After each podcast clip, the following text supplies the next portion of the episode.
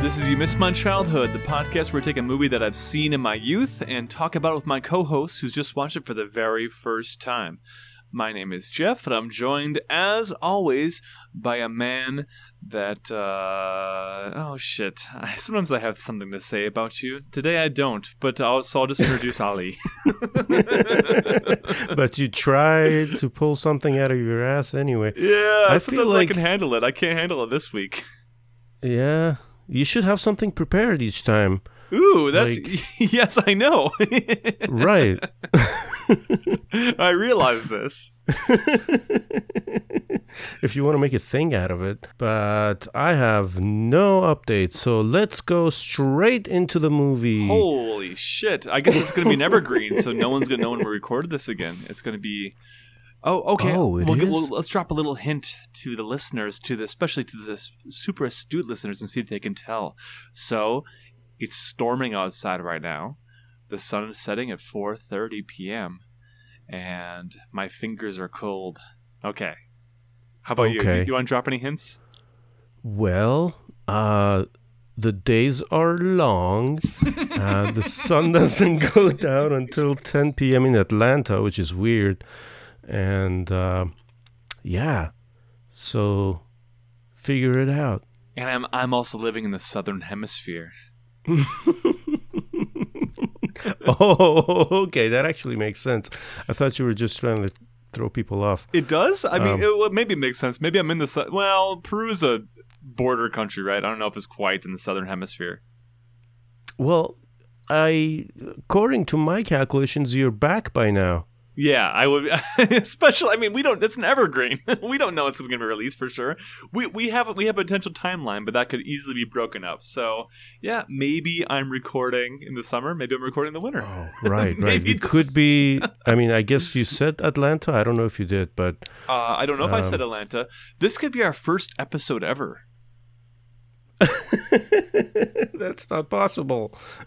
Why Actually, not? it is.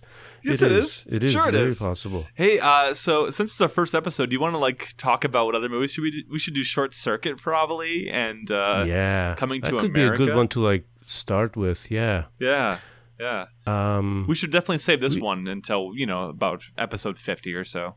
yeah, we should do like Short Circuit two pretty quickly. like immediately after Short Circuit, Right. and then we should delete it from our catalog. the first however many episodes, then maybe we can get people to pay for the premium catalog. where That's worked out really back- well. I mean, that will Right. work out really well, hypothetically. Don't say it hasn't worked out. Um, I haven't. I haven't. I haven't. out super well, or it's going to work out super well. But um, yeah, man. Well, yeah. Since since it's our first episode, we don't really know how we do this beginning part. So should we just jump into the movie and go beat by beat by beat? yeah, man. That sounds good. That sounds like you know a, a way to approach like everything. You know, obviously that's what you do with uh, with movies. That's what right? you do with the movie podcast. Yeah, you, you you like want to actually do a representation. You want to record longer than the movie is, first off, and then you Mhm, want to mhm. also, you know, try and convey every scene orally. Right. And you're editing this time, so I have plenty of drops lined up. So yeah, we're good there. it's our first episode, so I guess uh, I guess that all checks out. We are starting with a very odd movie to start the whole podcast with. I had an odd childhood. Misery. Well, you know, it reflects a very odd name for a character. Why would you ever name a character Misery, and why would they become like a a big phenomenon? I can see it becoming a big phenomenon because Hmm. it seems like books' names don't have anything to do with. Because I feel like, I don't know, Harry Potter doesn't sound like an inviting name for a book. Yeah, but what if his name was like Terrible Infant? Ter- Why would it be Terrible Infant? I don't know. I'm just thinking about like you know a Misery. Like one of his oh. name was Awful? Oh, oh. Harry what Potter is like a name. You know, there are people named Harry. There are people named with last name Potter. I have never met a misery. It's a very like just no one actually mentions during the whole movie how like, huh, that's, that's kind of a weird name. Yeah, right, right, right. You're right. That's all I needed. just like, oh, hmm, that's an interesting name Yeah. for a character. In Iran, my mom would tell me stories of people who would name their children really mean things. Like, um, I think I actually met someone named Unwanted. Oh my good. I mean, uh, Right? oh my good. Oh, oh my god. yeah. Surprise would be like a, a good name, good version of that, but you know, definitely met Unwanted, and that sucks. they didn't go by nickname or anything like that. On. Oh, this one by Un. Un's kind of cool. I don't know what they went with. Oh, but, okay, okay. Um, I guess this person was kind of older, which is uh, sucky. I, I, I don't. Yeah, so more traditional. They, they, they, they can't throw off the shackles of a weird name and go by something Right. cool. They can't be. They can't be called Zed. Right, and maybe Zed. For wh- who would call himself Zed, man? A cool guy. A cool guy. Okay, okay, okay. Okay, wow. My mind is blown right now. I feel like I was on a track and I had like a whole thing, and Zed just.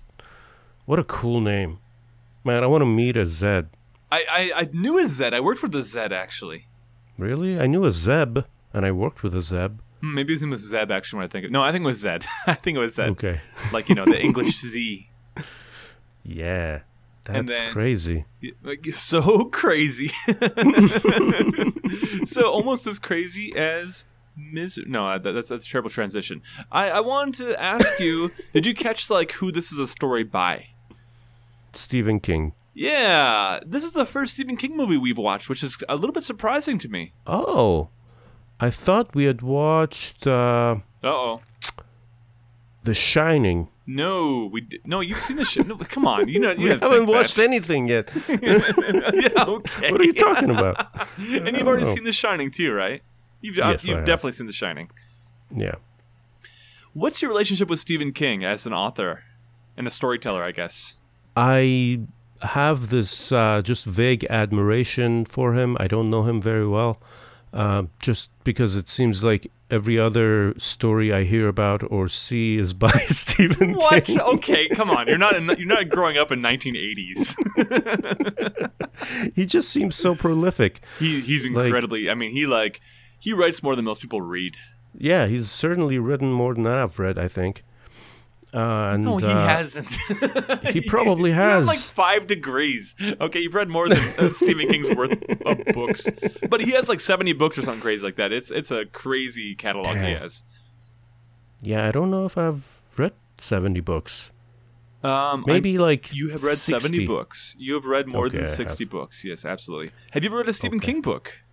That's a good question. I may not have. I didn't think you have. Yeah.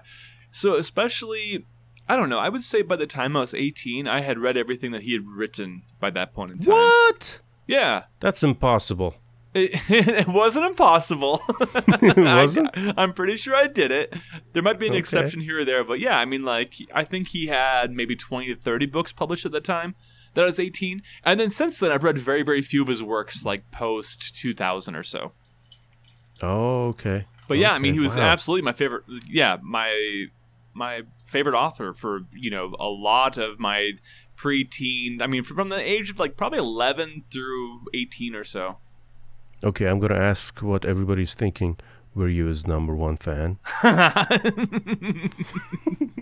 I was actually no, no, I'm not, not, not even close. Although I did have a Stephen King shrine, and I had a little Oh. memory book I had full of Stephen King news and all the people I killed.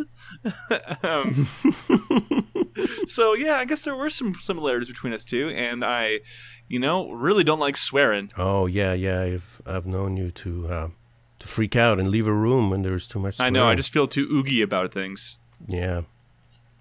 Too oogie. Who wouldn't Who wouldn't feel oogie? oogie? Who wouldn't feel oogie with the word oogie around? Right. Yep. Um, So of course the, ma- But- the main character, misery, or not not misery. I keep on going to call her misery. Annie. she she she's not the main character. she don't think she's the main character of this film. Fuck no. I mean, okay, so who's the main character then? Paul. Yeah. Yeah. Yep. And who is played by? Oh yeah, my favorite, uh, James Caan. Actually, you d- really really dislike James Caan, and I guess I kind of do. I was gonna do something and dig out his letter to me, but I didn't. oh, Yes. So again, we need to provide some backstory here because you created a movie and it was submitted to some kind of festival. I'm not even quite sure the what the festival was, but I remember that uh, you and there was another movie called Black Thunder that we really liked. and but yeah, your movie's called Untitled to James, and James Caan was one of the final judges that gave your movie a thumbs down. Yeah. However much money you're supposed to win, or what, there were. s- Wait, what were you gonna uh, say? I was just gonna say that Ask- he he's the reason that you didn't become famous. it's all his fault. Yeah. I've been shaking my fist at him every morning since. Well, that's why I wanted to show Um, you a movie shortly after he died, where he's just tortured the whole time. Thank you. yeah. I finally felt some release. oh boy. Uh, no, he he owns like, or I think he owned OpenFilm.com, which doesn't exist anymore, uh, Mm. and they had like a contest where you would uh, vote for these movies, and uh, whoever got the most votes would get judged by him and like five other people, and uh, I made it as a finalist, and they didn't choose my film, and uh, they chose another film, which was, uh, I think, a fair choice.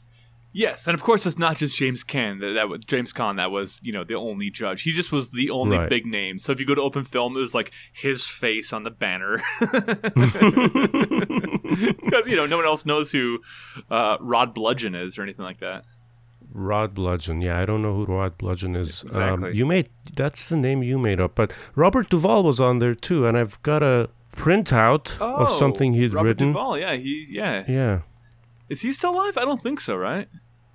I didn't hear of him passing. Both were in The Godfather, right? Yes. Right, so they should both be dead by now. I mean, that's kind of an old movie. Yeah. Is Oh no, no, Robert Robert Duvall- Duvall's here. Yeah, Robert Duvall's still around. Yeah. Fa- fascinating. Um, so before we go into the plot or anything, too, I'm going to ask you another question that you hate. Uh, actually, I'll ask you two more questions that you hate. So, did you catch who the director was? Oh, uh, I caught his last name. I don't know what else he's connect- Rob Reiner. connected. Yeah. So- what what else he's directed? There's some surprises there. So there's some not so big surprises, like A Few Good Men. Okay, sure. Stand by Me, another Stephen King adaptation.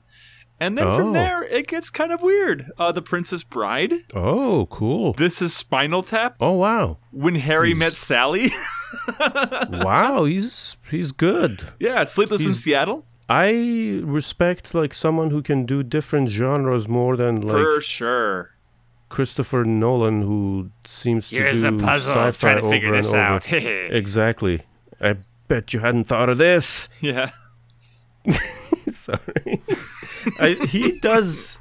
He has done like straight war movies, and I think the next thing he's gonna do is. Uh, duh, I just saw a teaser for it. Some oh something about Robert Oppenheimer. Hmm. Um, so that might be okay. But uh, we'll no, no, I mean, you're, you're right, though. I'm, Probably angling for an Oscar. I'm definitely more impressed by a director that you're like flabbergasted when you learn, like, holy shit, this is some guy that did like Spinal Tap and When Harry Met Sally. Right? Exactly. Yeah. So how does this rank between all his movies for you? Oh, you mean like where would I put this one? I guess. Like- I don't know. I don't It's a know. weird question. I like this movie. I like this movie too. Yeah, I yeah. think I like one of those other movies you mentioned probably better, Which one? Harry Met but not Sally. all of them. That's a good movie. Uh, I don't know if I like it better. What else? Mm, Sleepless in Seattle. This is- Spinal Tap is pretty, pretty good. I Eh. haven't seen Sleepless in Seattle. oh, you haven't? Okay, I guess we. Uh, great. Thank you. Now we gotta watch that. I guess I never seen A Few Oh. Good Men. Oh, that's kind of fun. It's with Tom Cruise, right? Fun. is it really fun? I think so. Huh. It's not like I thought it was like courtroom drama. Maybe I have seen it. yeah, actually. it is. It is. Okay. It's, yeah. sounds pretty fun. Now, now that we talk about it like that, It's like yeah. Tom Cruise being like, "Oh, I'm gonna get you, Jack Nicholson." Jack Nicholson's like, "No, you're not. I am Jack Nicholson." I remember that line. Yeah, that's a famous scene. I am Jack Nicholson. when he says that and slams his Right. fist down on the table. down. Right. That Yeah. reminded you.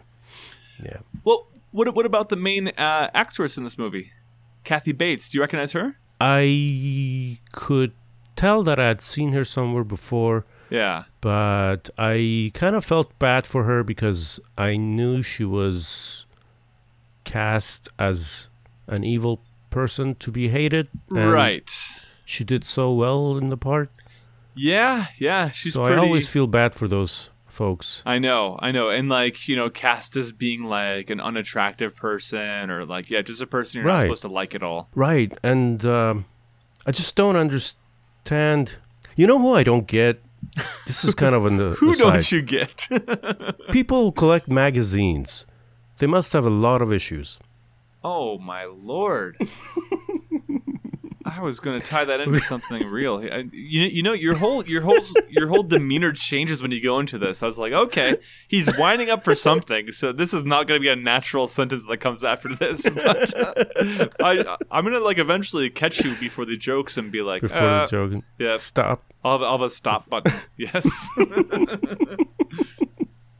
But uh, I felt bad, uh, especially the part where she was called the Dragon Lady by the newspaper cutouts. Oh, That I mean, she did do a lot of mean. terrible things though. so Yeah, but, but, I don't know why a dragon lady. Yeah, you don't. I mean, I can see somebody trying to be really mean about her looks, calling her that, and then and so I felt like it was totally unnecessary to put that like in a magazine scrap So or a newspaper scrap in the movie. this could So- definitely, yeah, this could definitely be just my own like history coloring things.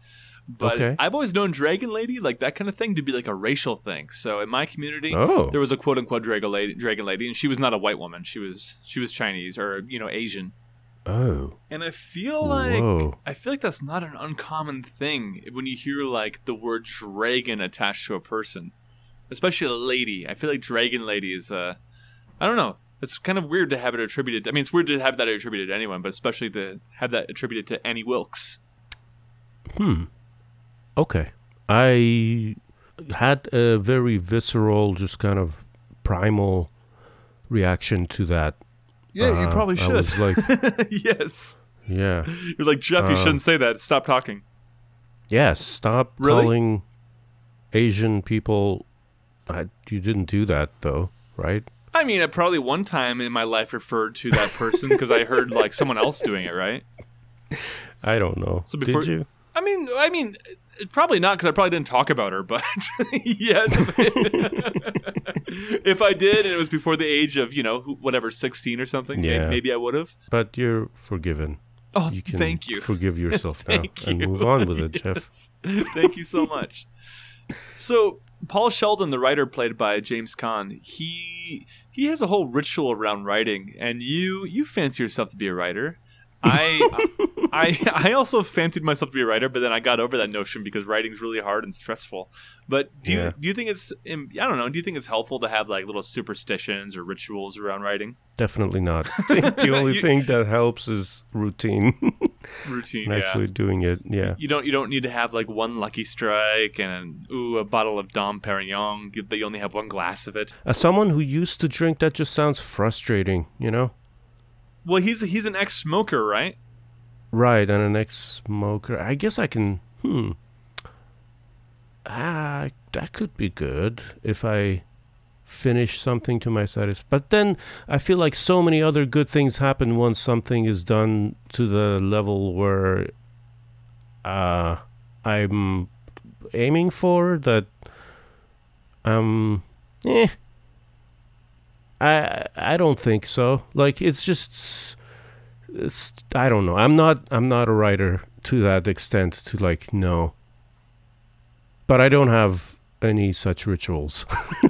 I used to think like Uh huh. smoking to be like a necessary part of it. Yeah, drinking too, A probably, right? part. I mean, I think that like everyone in their twenties is like, oh, we got to be like Jack Kerouac and like die when we're forty-four. Yeah, I guess. Yeah, but uh, like smoking maybe helped a little bit to begin with, but then it just became smoking. Yeah, And that's what smoking uh, does. right, and drinking never helped me. I don't know. It just No. made me want to want to drink more. Yeah, party. drinking always made me kind of lazy. Drinking was always like I it was it was a leisure activity, so I never like associated drinking Right. with work. Exactly. Do you have, when you wrote, any such notions of Uh, rout- mm, routine. I totally misasked that question. Uh, it's okay. did you have quirks around your writing when you wrote? Yeah, yeah. I made sure that everything I wrote was in like one of those Mead notebooks, and, and I, I wrote with a number two pencil. And I made sure to lose every finished novel that I ever wrote. So those those are my three rituals Ah. I did, and they served me oh, pretty well. reminds me. I picked a certain kind of pen, and I only write with that kind of pen now because Wait, I do you freehand decided. write? Yes, I write in longhand. Wow, not not shorthand. I don't know what how shorthand works, but Literally, uh, no. shorthand is like using abbreviations and shit. It's like really confusing. Weird. Yeah. I think I think I could just, I could just be making something up here. but- Yeah, aren't like court records kept in shorthand or something? Maybe. Yeah, so it's a bunch of jargon and, and uh, things that only folks would know that are in that business. Exactly. Uh, but yeah, I write in longhand with a certain kind of uh, Zebra 300 gel pen. Ooh, everyone Google So- that and buy it for Ali for his birthday. Yeah, I have a thousand of them. So okay. don't buy that. Actually, that would be useful if you want to be useful. Something happened to my writing. I don't know if this is like a normal biological thing or if I like am having a brain issue or something like that, but my writing definitely got worse and worse and worse and worse as I get older. The reaction of others got more and more real as you got What do you mean? I don't know. Like I feel like everything I wrote when I was a kid, people were like, "Oh my god, good job! You're a kid. You're writing. That's crazy." Oh, oh, Um, yeah, okay. No, so you mean the literal like content. I just mean the way it looks. Like it's harder for me to read. Oh, oh, like it's oh, actually wow. sloppier Okay. and like messier and yeah, yeah. no you're right about that it's much much easier if you're like you know someone gifted child to like do things because everyone's impressed by an 11 year old writing something whereas no one's impressed right. by a 40 year old writing something yeah, unfortunately.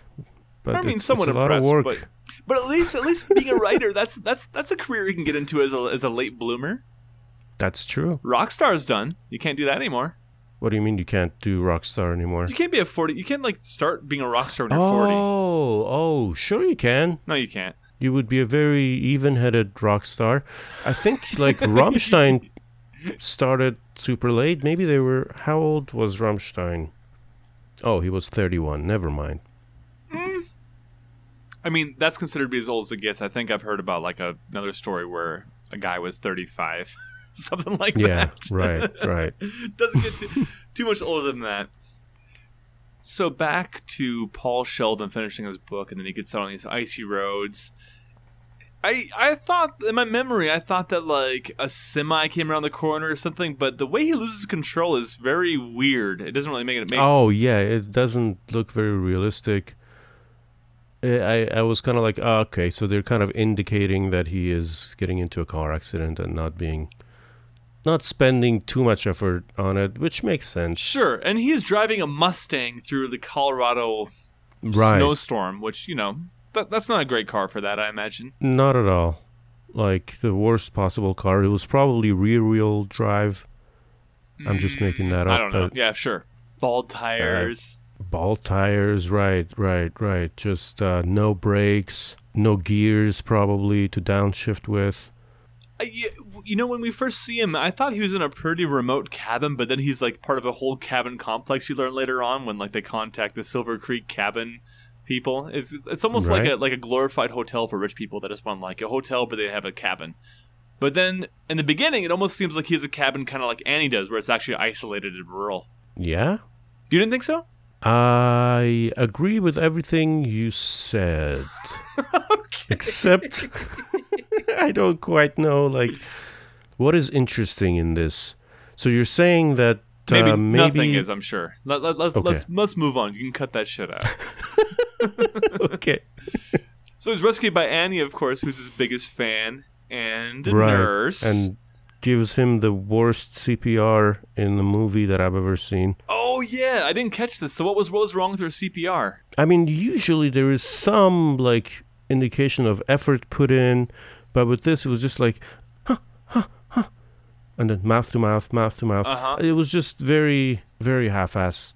I felt like. I mean, there- there was just no pressure. I mean, the real CPR is, of course, like traumatic and like it takes a lot of effort. Yeah, often it Um, breaks ribs and things, right? Right. Yeah. Um, and usually there's some like people at least like bounce their hands up and down like they're doing something. But, oh, but she, that didn't even happen. No, I, it felt like she was just pressing down on his coat. Um, I didn't notice any of this. and like one sign of real CPR is that the uh, arms are extended and the um, the joints are locked at the whatchamacallit? elbow elbow is extended and locked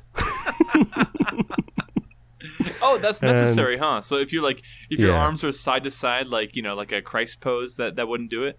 You couldn't do CPR would- then. if you're christ-like Yeah, yeah, you, side yeah. You know, just like like a T. oh oh yeah definitely not no Huh. you you're moving your whole body up and down you're not pressing with your arms you're basically like jumping up and down on a on a Oh, torso Man. You know, that just Yeah. reminds me. I didn't realize this was so bad, but uh, I read. I was reading a little bit about Better Call Saul and like the latest episodes because the Mm. one where he had a heart attack was released not that long ago, and when he famously had Oh. the heart attack, and he actually was like unresponsive for 18 minutes or something crazy like that, and so. holy shit Yeah, like I didn't know it was that big of a deal to where he was unconscious for that long, and he supposedly didn't have a heartbeat for that long. Good god Yeah, so CPR saved that dude. scary as fuck yeah Yeah. yeah yeah it doesn't save a lot of people but uh No, Yeah. no. I, I kind of have had the impression recently that CPR is not that useful, but I guess it's just used as a very, very last resort. So that's that's the thing. It's the last resort. So anything you do is it- probably yeah. I think it saves like something around like a, just above 15% or something Hmm. Of people. Well, but that's that's 15% of people. Yeah, right? Yeah. Say Bob Yeah. Odenkirk. Exactly. At, at what point did you realize that she was creepy? Right away. Fairly quickly, um, as soon as my head was like, this is an awfully weird hospital bed, and then, or a hospital room, and realized that it, that he was at somebody's house, I was like, oh, okay, so this is Not going to end this well. is not going to end well, right? Yeah. exactly. And I mean, if just in case you were like, maybe she's good. I think about ten minutes in, there was a scene where she's like shaving his neck with a knife, and there's like this very like ominous, creepy music playing as she's like shaving the neck. oh yeah, yeah, they yeah they clue you in with the with the music, Yeah, for sure. and I mean the stuff that she says. I think. Not quite, but then that was I think when she's shaving the neck, that's when she was talking about. So he was writing a book, and so his whole thing is that he has this very successful misery series, which he kind of hates because you know I think a lot of artists, especially if they could, like deem themselves as being important, they don't Mhm. like the thing that is kind of more poppy and more, and especially if it becomes a thing that they just have to keep on churning out because of agents or just money or whatever. Right. I, you know, kind of how you feel about Macrobe. You know, it's this character you just can't get rid of. You're trying to do this whole Nolan-esque brain fuck, but then you just kept Right. being bogged down by this uh this annoying rapper guy you created this. Yeah, so you got to create have the, to the Macrobe series Keep making macro, right? until you kill him off. Which you know, maybe you need to make that movie where he dies. Unfortunately, Why would you kill macro? He's not that big of a deal. Come on. no, he's a big deal to you. He's weighing on you, and you're kind of unable to do anything else creatively, creatively until until you know he's he's finally out of your psyche and out of the Amer- out, out of the American consciousness. Right, right. The American psyche is just so enthralled by macro. yeah, the two people listening and know who he is is like Jesus Christ. They're talking about this again. Fucking hell. Exactly. But I mean, it really helps. So Paul Sheldon that has all these these rituals because everyone knows like, oh well, yeah, he I saw a bottle of Dom Perignon in the cabin. He must have finished his book, and he always Mhm. does that. And then it also like hurt him too because when uh, Annie wants him to burn his manuscript, she also knows that he doesn't have any backup copies. How does she know that? Well, just because she knows, you know, she's his biggest fan, so she just Yeah, knows. I yeah, mean, like yeah, you know, right, right. like any writer, you hear these little steps. Like I wrote, I read Stephen King's book about writing, and so you kind of Ooh. learn a little bit about his process too. He has a book about writing? Yeah, it's called On Writing. Cool. And the biggest thing I remember What does he that, say you should do? Yeah. Uh, th- he he's- he uses like a, a close, an open and closed door metaphor a lot. So you know, like when you are writing, especially in the first stages, the door should be completely shut, and that just means that you shouldn't like have anyone else come near your work until it's been revised and you're ready to show it to someone. So it's you know a basic step, but essentially just write Hmm. a write like no one else is going to ever see it ever, at first. Interesting. yes, and he says it like Igor too when he talks about it. Do you remember what she didn't like about his book? oh, all the swearing. Yeah. Yeah. Do you remember what his response was? It was. It kind of made me think. Like, really? Like, are you supposed to be like black or like somehow coming across as poor because you do neither of those things? He said something like, "I was from the projects, right?" He didn't say the projects. He said, oh, what were the exact words he used? He said, uh, these are slum kids. I was a slum, kid. Slum kid. Yeah. Sorry. Yeah. Project Slum. I mean, di- he doesn't strike me as a slum kid. I know. That, that- that's one reason I wrote it down. I was like, okay. I mean, maybe there's something I don't understand here, like some historical context and things like that. But yeah, right. right. I, I, yeah. Very Holden Caulfieldy of him. I mean, I guess he could have just been like, you know, Or growing up in a bad something. neighborhood, because you know that's always possible. If you had said it that way, Sure. I would have believed them more. I right, think. right. Especially referring to like a white guy saying like, "I was a slum kid." You're like, hmm, I don't know, man. like it's the seventies. You know? yeah. Were there slums? I don't know. What How in the white is seventies? Stephen King? How how Yeah. white is Stephen King? Right. Is it? Well, what do you he mean? like super white? yeah, man. Yeah, he's he's, he's from Maine. Okay. yeah, I gotta look at a picture. he's always had like a weird. What the? What? He looks weird as fuck. Oh, I was just gonna say, I've always thought he looks kind of weird, especially now. He looks, he's always has kind of like a like a skeleton look. Yeah. Yeah, I mean, he's pretty old, Okay. But, How uh, old is he? especially his glasses. I bet Stephen King is pushing eighty, if I had to guess. Hmm. Stephen King. He has an official website. That's yeah, weird. Of course. Who has a website? Oh, he's seventy-four. so 1980s to have a website. But yeah, I always thought he looked weird because of his weird glasses too. He has kind of like, like the classic like creepo glasses. Yeah, right, right. I was. I feel like he could use a a makeover. I, I I- I'm sure he's had them, and I think he also doesn't care. He's been like a happily married man for four decades. Huh. I wonder if he wants to be taken seriously by the literary world. I think I think Stephen King is super content with what, where he is in like the whole scheme with of what he's everything. got and the Yeah. whole Yeah, everything if you ever is listen to an interview with Stephen King, it doesn't sound like he's a man that's trying to impress anyone anymore. I wouldn't be. Yeah, right? because especially he's been like the most famous author since I don't know, like 1975 or something crazy like that. Uh, who was the most famous author before him? Oh yeah, be- be- before I don't know, man. John Updike. Was uh, who? Oh, gosh, I forgot the Holden Caulfield guy's name. J.D. Salinger. He only wrote like I think he only that his- one book, yeah. Yeah, well, he had his short stories too, but yeah, besides that, he he was not a prolific man. But he was well known for it. Sure, but I mean, I don't know why I'm saying. I feel like I saw a documentary about him or some th- some such thing. I don't know. John Updike. Let's say John Updike, and then Stephen King replaced him. Hmm. Okay. I'm okay with that. Yeah, or or Steinbeck. I'm okay with that too. Mm-hmm. Um, and I mean, he had a million of his books turned into movies by like super duper directors. If Stephen King. anybody, yeah, right. Which ones are done by super duper directors? The Shining. Yeah, that's one. What what else? This movie, I guess Rob Reiner's a super duper. Yeah, he doesn't get the same cred as like a Stanley Kubrick. Yeah. But yeah, yeah, I, I think he's pretty solid. What else? oh, I don't know. Um, he had. There was a movie recently. I don't know if it was by a super duper director. I'm trying to remember any movie that It? was written by. No, not it. Uh, it was like Professor Shadows or something. Oh, Doctor or no, Doctor Sleep. Doctor Sleep. Right. yeah, that was just done by like, you know, Alan Smithee.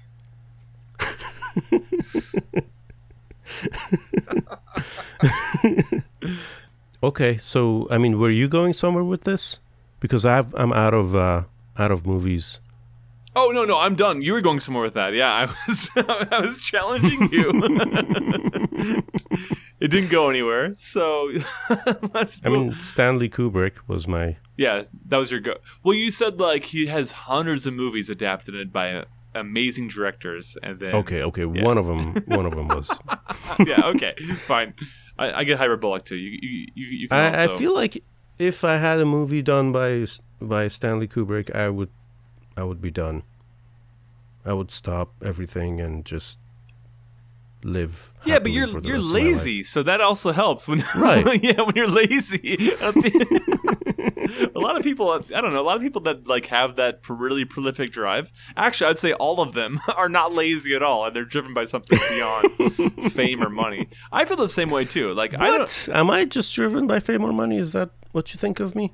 No, but I know that if you had enough of either of those things, you would stop and just kind of Oh yeah, yeah. time to coast. And I, I, pr- I probably would too. I mean, if I, I don't know, I think about that pretty often. Like the the, Yeah. the tragic fate, the quote unquote tragic fate of a, a former actor that was in something huge. But like, well, you're in something huge. Like you know that kid that was in Jurassic Park that we talked about in River Wild. Like, Mm-hmm. huh? Unless he had a really crazy childhood, which he might have because he's a child actor, but unless he had that, that's kind of an awesome place to be. mm, yeah, right, right. For a little while, I thought you were talking about yourself. I'm like, Jeff was in a big thing. Is he talking about Tom Cruise being his dad? You know, I just Um, watched Tom Cruise recently in that Top Gun movie. That oh Top yeah, yeah. What movie. did you? Do I sound like an uncle? what did I think? What did you think of that? Yeah. It was it was a uh, it was a French kiss to the '80s with Hmm. a slight nod to military nonsense. But you know, pretty much the whole the whole excuse for the movie was for planes to flip around, which Tom Cruise told you about that in the beginning. He's like, "This movie, planes are gonna flip around. It's gonna be real. Check it out." Right. Check it out. Um, I saw Nope. Oh shit! I'm gonna see that tomorrow. Good. I think you will like it. Yeah, yeah. I yeah, I have to go see. Well, shit. Now now everyone knows when we recorded this. Oh, I mean, that, that at least like puts you know even the sloppiest of sleuths within three weeks. mm-hmm. So three weeks. Depends on the theatrical run of Nope, because Mm. it will. It's sure to be shorter than then Top Gun. Top Gun. Yeah, I think Top Gun's just gonna be in the theaters for, until like Christmas. Yeah, but I don't think Nope will be that short either. It's pretty good. Well, anyone that can guess the exact date Right. that we recorded this will get an all expenses trip paid by you, the listener, to Atlanta. It was it was one of Rama's Yeah. before with the Willy Wonka, the golden ticket. Uh, no one ever Right. found that, by the way. There is really a clue somewhere, so you could listen to all the back catalogs and find that golden ticket. Or if you write into us and let us know the exact time and date we record, then uh, you get an all expensive trip paid, where Ali may or may not meet you. Exactly.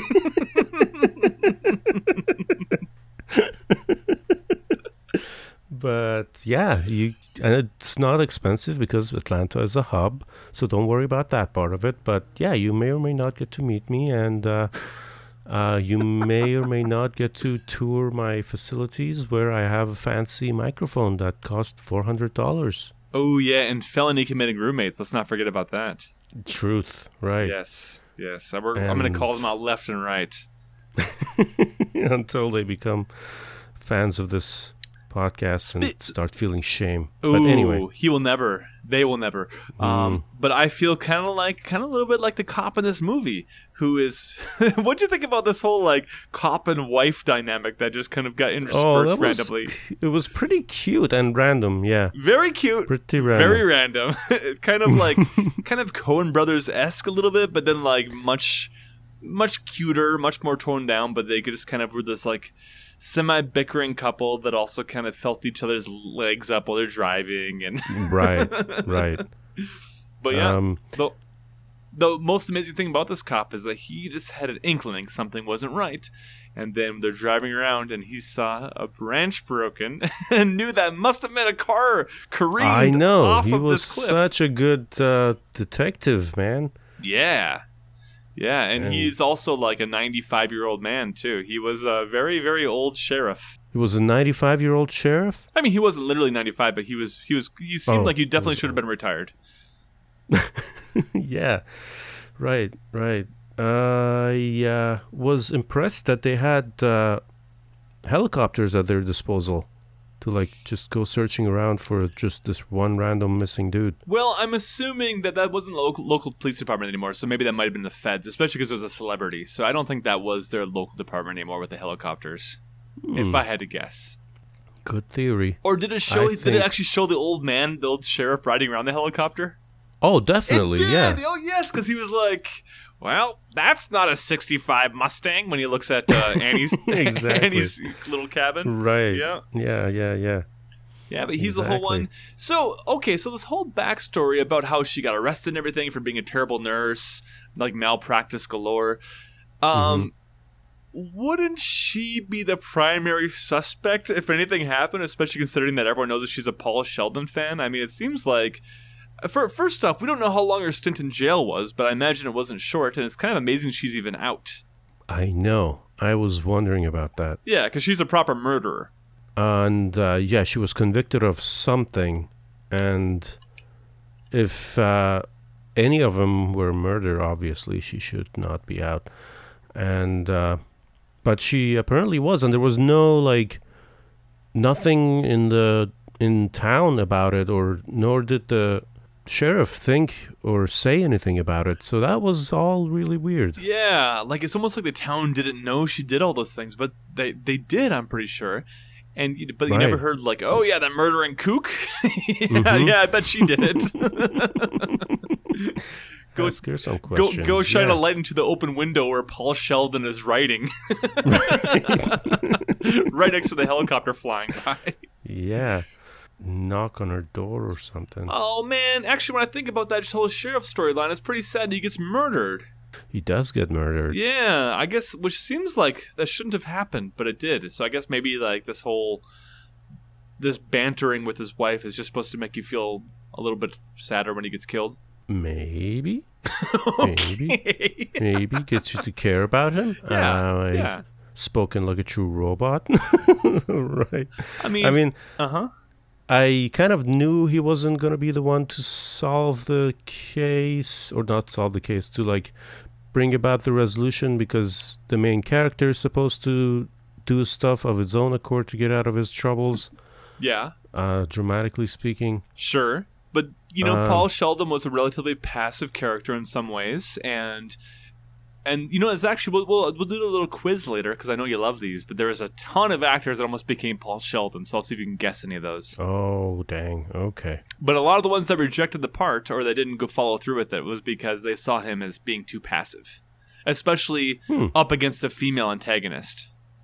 But I thought, like, I literally wrote down he's a tremendous actor. Uh, after some of the, like, initial things that he did, I guess. Oh um, yeah, well, especially when he when- like yeah. Go ahead.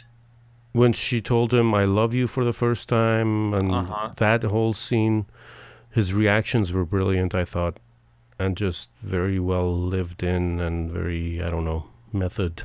Yeah, very good. yeah, yeah. absolutely. And I, you know, especially the scene where he like gets down off the wheelchair and like tries to like access different doors and things like that. You could like really, really feel his pain. And when he comes back, he's Mhm. just like sweating like a maniac. Yeah, that that sweat seemed super realistic. I don't know how they did it. I don't know either. Maybe Yeah. he did expend himself in some way or the other. I, I mean, yeah, maybe his legs were kind of bound, and he actually had to like get around on his legs, just Oh, using his yeah, arms. right.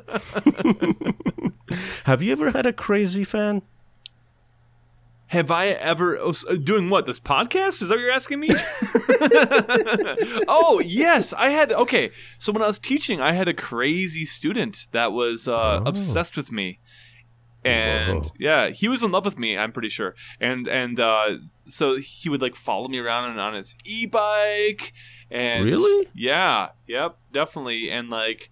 I don't know. It can't, got to the point. I can't remember all the details so much right now, but I did.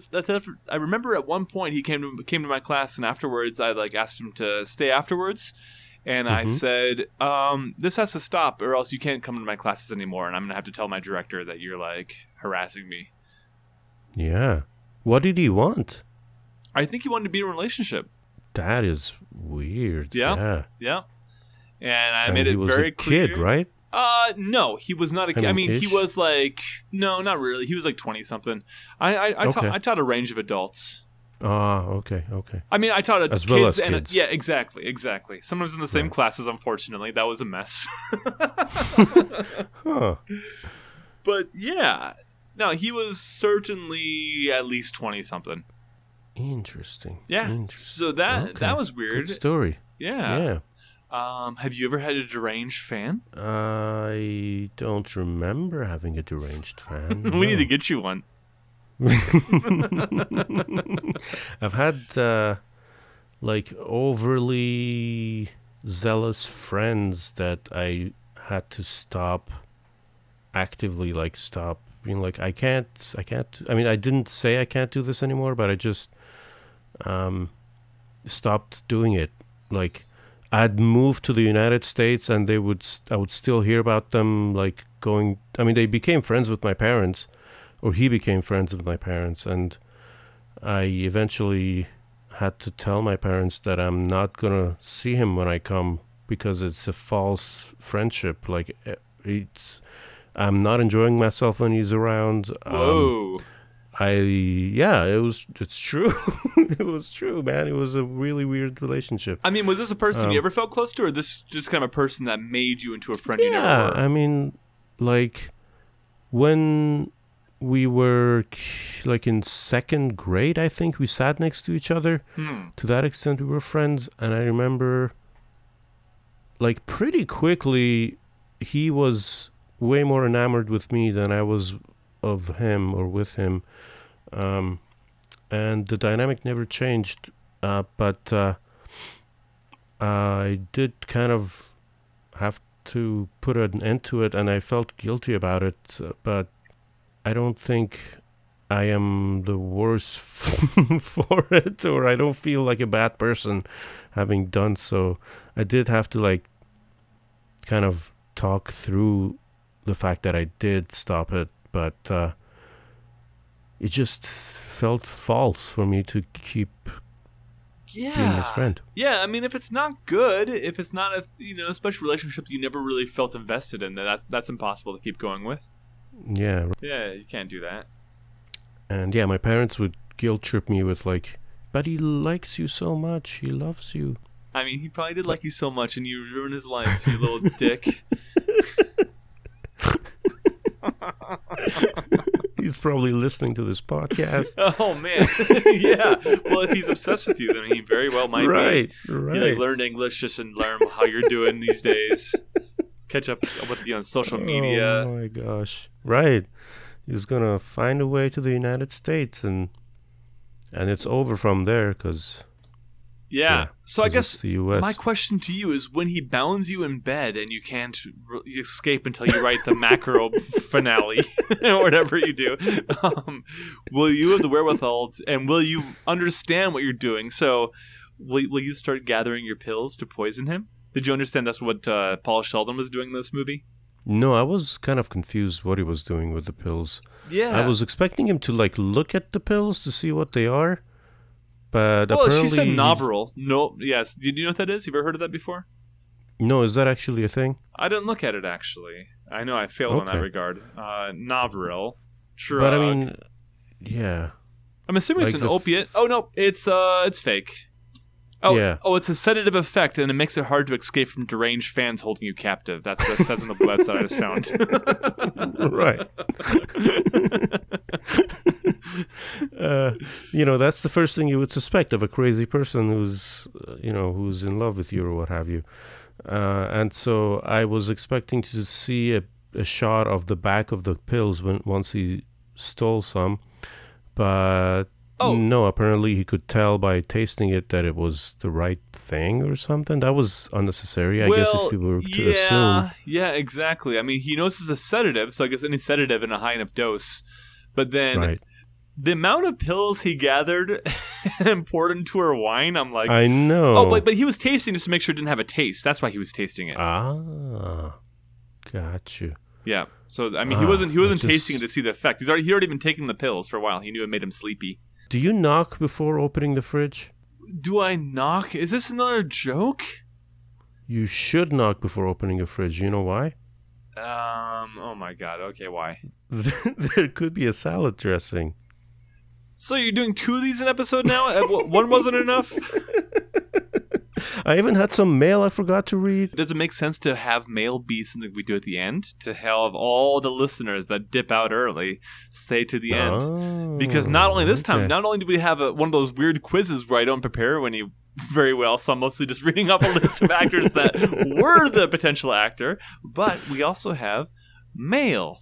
So we have and two it things. could be your mail. Yeah, yeah, right. it could be your mail. We're reading your mail online, and I might talk shit about you if I don't like your mail. right. Oh, sp- speaking of the sheriff, you know, one of his strategies was to read every single Paul Sheldon book.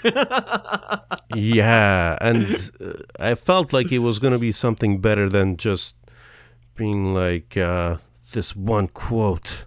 this one quote I that he. heard it somewhere before. Yes. Oh, it's in this thing about this one lady. I know exactly where she lives, and I know her very well. And I'm not going to think of her until I see her say a bunch of shit to someone she almost gets in a crash with. It this whole thing was all very under underdone. I feel like. I thought it was overdone because not only does he Yeah. repeat the quote twice while he's in bed with his wife, but then he, when he stumbles across the quote again in like a newspaper article, I think when she was being arrested, because the quote was Mhm. something like, "There's a justice higher than man. I will be judged by him." Like you know, speaking about Right. God, because she's and he's very religious. And Right. then, just in case the audience didn't get that, he makes sure to Mhm. hold up the little scrap of paper he has that he carried with him when he thought of it, Right. and like hold it up to like the the newspaper article and be like, "Oh, Right. See, these the are the same. same. That's the same. oh, that's that's one great thing about TV now is that you know th- this kind of thing almost gets too complicated. Sometimes you're like, oh man, I, that, that that kind of slipped underneath the radar a little bit. But back Right. back in this day, they didn't. They thought everyone was dumb as a rock. Oh my god. Why am I saying all these at the wrong time? I should have talked about this when we were talking about Stephen King, but Mm-hmm. I guess it's about the whole story. Don't you feel like it's a kind of a basic premise though yeah, of for course. a creative mind? Yeah, of course. I mean, Stephen Especially King. for a writer. So, so the thing about Stephen King's writing is that actually, I don't think he's that gifted at a premise, but I Hmm. think he is very, very gifted at characters and just making words interesting. And he, Yeah. like, Hmm. I don't know, he's he's a very readable person, and so, and he is kind of gifted at like provoking the anxiety and like claustrophobia of like this kind of situation. Interesting. Had you actually read this? Of course, Oh, damn. yeah. It's a matter of course. Yeah, I mean, it was it was a very long time ago. I probably last read it when I was like fifteen or something like that. But Wow. So was the movie better? I don't remember. I mean, this is probably this is probably the most solid Stephen King. Well, I shouldn't say the most solid, but it's certainly one of them. Stephen King movies. Stephen King movies are kind of notorious for being adapted and being kind of hokey or cheesy or just poorly Mhm. done. Yeah, this was well done. Yeah, yeah, this is Right. definitely well done. I mean, and I, I think that like you know, to me too, the premise doesn't matter that much as long as you're like kind of just engrossed again and like Right. yeah, Right. and you know this does capture like an anxiety and and you know we, we also like we as the audience know that she's creepy before the character does and that's really important because he's just kind Hmm. of deducing bit by bit. He's like ooh this is kind of weird you know because at first it's like oh the roads are the roads are blocked. I can't get into town. The phones are down. And then he's like time and time goes on and she like goes into town and picks up a book and he's like hey hold on. Uh what about the hospital? And then Yeah. even then he was still mostly forgiving her until he like sees the helicopter circling outside and realizes that she is actively hiding him for sure And even though like there were parts when uh, he was trying to get out, obviously, and Yeah. you knew he wasn't going to get out because it was just halfway through Too early in the movie, yes. right. um, you still felt that dread and anxiety that you're talking about, and it wasn't just yeah. This empty tension, non-tension. Yeah, for sure. And even like the anxiety of like knowing that when he knocks over that porcelain penguin and puts it back the wrong way, you know it's going to come Uh-huh. back to him. So even though he escaped, he didn't escape because there's that little clue. Yeah, And and they sh- didn't bring it back right away. They no, uh, they, they they they simmered with that for a while yeah, I was impressed. until he was out twice. That little dirty birdie. mm-hmm. What did you think about? Uh, I guess kind of the body horror aspects of this movie. Oh, that sucked. Um, the breaking of the feet. The hobbling. Oh man. Yeah. I know it was pretty. Actually, like one of this, one of the reasons that this movie's, uh, I mean, at least to to me, was well known is that it was on TV, like basic cable, all the Ooh. time. Wow. Well, if you think That's about it, horrible in a great way. yeah, yeah. But if you think about it, there's like very little swearing for an R-rated movie. There's Mhm. not much that you see happening. So you know, you have this moment where you know what's happening to his feet, but you don't see it happen. At least not. I mean, maybe like from a distance you see the first foot get hobbled, but then you don't see the second one. You make it sound like it's a thing that uh, actually there's a verb for, Well, but that was just hers. No, right? no, no. Her She talked about she so she talked about the Kimberley diamond mines. I guess the diamond mines in Africa and how the indigenous workers, when they were being punished, they were this was like what happened to them. Which I don't know if that's an actual fact or not. I was gonna say that doesn't make a whole lot of sense though because this is something that what if it happens to you? I don't feel like you're gonna walk very well again to be able to work. No, seems like if you want someone to work for them, this is a terrible punishment because they're not gonna Oh, be able to work for you anymore. and they're not going to be able to work. Yeah, you just I wouldn't think so. in pain and die pretty soon. Yeah. Uh, you know, there there's some differences between the movie and in, in the I mean the movie and the book as there always are. And the book is just a lot more graphic. So I think that Mm. she cuts off his foot in the book Ooh. and then his thumb. Ugh. Oh, wow. Yeah. Fun. Yeah, yeah, yeah. I was a little Mhm. surprised. Me- Wait, she snacks on it? No, no, she hasn't. yeah, she's mm, kind of kind of a bit uh, stringy, but uh, besides, no, no, axe, axe, axe, not snacks. Okay. Axe. She uses an axe. Uh, yeah, I was a little disappointed that it that he just walked again and seemed to uh, only walk away with psychological damage. He was. He I was, wanted it to be more horrible. Oh yeah, I mean, he was limping at the end. He was. Yeah. He was. I was just going to tell you a little bit about like their their backstory, so you know like how. Oh, So not not quite the quiz yet. We're getting there pretty quickly, but okay. so supposedly, uh, Kathy Bates, James Caan, they hate they did not like each other at all, and so that kind Oh, of helped with their animosity on screen. yeah. And I guess part of Nice. that part of that disliking was that he was very nonchalant, I guess, about rehearsals. He didn't like to rehearse. He didn't actually want to practice the scenes, and she wanted to like rehearse all the time because she was an unknown essentially. I think she was in some plays before that. This is her first movie. Hmm. Wow. Wow. But she isn't unknown now, right? No, because she won an Academy Award for this for Best Actress. Oh, wow. She did do a great job, I thought. Yeah. Definitely, it's it's surprising though because I don't really feel like this kind of performance could win an Academy Award in these days. You don't think so? I don't know. I mean, just the, the you know, I think I think that horror is being more and more recognized as like a proper artistic genre, at least when it's Mhm. done in the right way. But yeah, you don't really have many horror movies where someone's not even nominated for an acting role, and if they are nominated, that they don't get it. I, f- I just feel like Oscars go to like, oh, okay, this is a boring performance by a boring person. Okay, at least when it comes to Best Actor. Yeah, yeah, right. But yeah, she was subtly good, like in a way where she kind of gets under your skin and you actually hate her and Yeah. you don't think twice about it. You do, but then she was subtly good, but then she also just like had these like moments of just being batshit crazy when she starts screaming. She played such a good, like, square, Mm, crazy square. crazy yeah. square, yeah, like yeah, the, the classic like probably repression and things that brought that up. Mm-hmm. Yeah. Right, right. So, are you ready to do the little quiz? Actually, do you want to mail? No, let's do the quiz. Let's let's move get this movie out of the way. Then we can talk about mail, maybe. Okay. So there are some actors that almost became James Caan, that almost became hobbled. okay, so I'm going to tell you an actor, and you have to say true or false. Okay. Okay. oh, this is so hard for me because I have them written down or not written down. Okay, Tom Hanks. Poor Tom Hanks. No. No, he wasn't almost hobbled. Tim Allen. Uh, am I allowed to look these people up to see? Oh, what Tim Allen like? was actually you might not know him by face, but he was the voice of Buzz Lightyear. Oh, um, something tells me that he was. Oh, Tim Allen. Yeah, he definitely was. Which is weird because I didn't know he was actually a thing, but yeah, yeah, that he definitely was. Yep. How about Jim Yeah. Carrey? Uh, no, no. Jack Nicholson.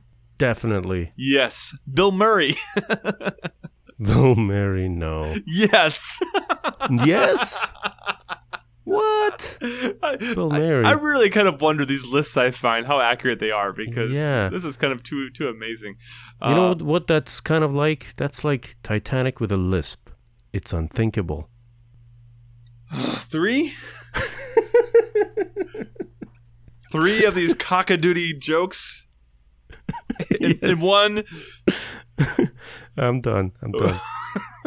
okay That's the uh, last one. the rest of them i probably don't think you know okay but then just to just okay i'm really bad at these quizzes but then harrison ford was on there mel gibson morgan freeman denzel washington bruce willis jeff daniels Whoa. gene hackman robert de niro dustin hoffman richard dreyfuss We're all considered. uh yeah That's ridiculous. You should. I. You shouldn't read it again. But that's ridiculous. they can they can replay it if they want to hear that Right. again. Okay, so before we close this down, do you have any funny notes that we should go over really quick? Uh, funny notes? No. Ah, Um, damn it! they all make sense. Oh, damn it! What were you doing? I. It just happened last night. That's all. Fine. Uh, okay, well then that in that regard, let's wrap this up. So, what would you give Rob Reiner's flagship film, Misery? it's not a flagship film. Flagship. is that a thing? this is my flagship film from now on. Um, uh, four stars. Hmm, nice. Yeah, and it just um, maybe part of it was because it felt like a movie I'm proud to say I like, but I did like it, and it felt um, solid on uh, not just narrative grounds because narratively it was very simple hmm um, and simple and elegant, I guess. Uh, but uh, it just felt cinematically uh, um, very engaging for Mhm. how simple it was. Like the acting was just very good, and I felt like I was there. Um, and I feel like I'm not gonna forget it. There's something distinct about it. Those are my reasons for Nice. giving it four stars. Yeah, what do you think? It's a four star movie. I'm giving it four stars. Yeah, no question. Nice. Yeah. I mean, and this is, you know, this doesn't happen very often, but this is certainly a movie that I have not seen all that long ago. So this one was not revisited with a vague inkling of what it was. This was this was revisited. Hmm. I almost felt like I could have not watched it, but I was like, oh, okay, okay, I, I'm going to talk about this. I better watch it again. So a little bit of not your childhood. What 100% my childhood. The first time I saw it, I was absolutely uh, Oh, like, the first time you Yeah. saw it. Okay. no, no, no. I just have revisited it. Okay, okay, okay. That's not against the rules. No, just, it's not. Just a rarity. No, because most of these movies, why would you watch this an adult? Why I mean, misery passes the I test. What was that Schwarzenegger movie? Jingle all the That way. one. Yeah, yeah. Why not watch Jingle All the Way every day? I mean, you don't even smoke weed anymore, so there's lots of reasons to not watch Jingle all the way if you're not if you're not even high. And it turns out if you're not, even if you're high and you're not a 20 year old, Right.